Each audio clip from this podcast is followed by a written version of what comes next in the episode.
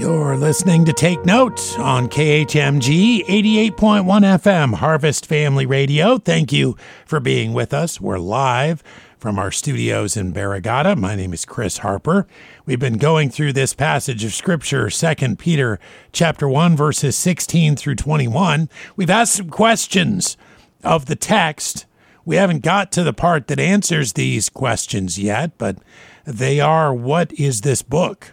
That we're holding in our hands. I mean, the book that we're reading from and we're learning from, and that we concentrate on on programs like Take Note and uh, throughout the day on KHMG. Why would we seek instruction from this book rather than going to God directly? And what did the Apostle Peter have to say about the written word of God? And how was his perspective authentic and unique? And then does his perspective contradict our initial impression? Well, what he relates to us is that he was a witness of this voice coming from heaven, which he says we heard when we were in the Holy Mount. And he gives eyewitness accounts.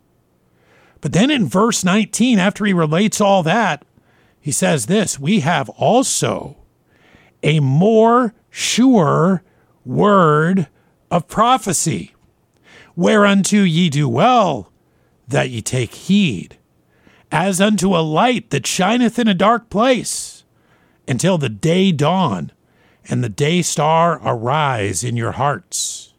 Knowing this first, that no prophecy of the Scripture is of any private interpretation. For the prophecy came not in old time by the will of man, but holy men of God spake as they were moved by the Holy Ghost. The written word, he says here, is more sure. But how can this be? More sure than eyewitness accounts? Well, there's something that we need to remember about men. And we instinctively understand this because we, we call these things often into question when we hear the words of men. We remember things like our faulty memories.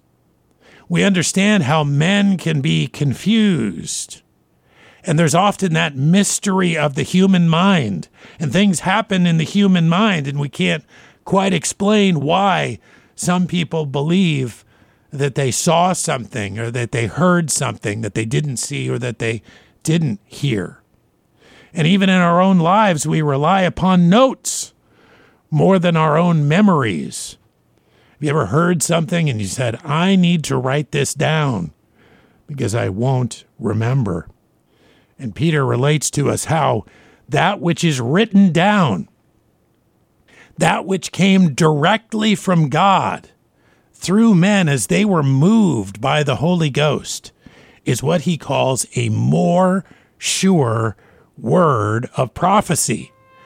So, what can be better than these eyewitnesses' accounts? The written word, the ink on paper. Thanks for listening to Take Note.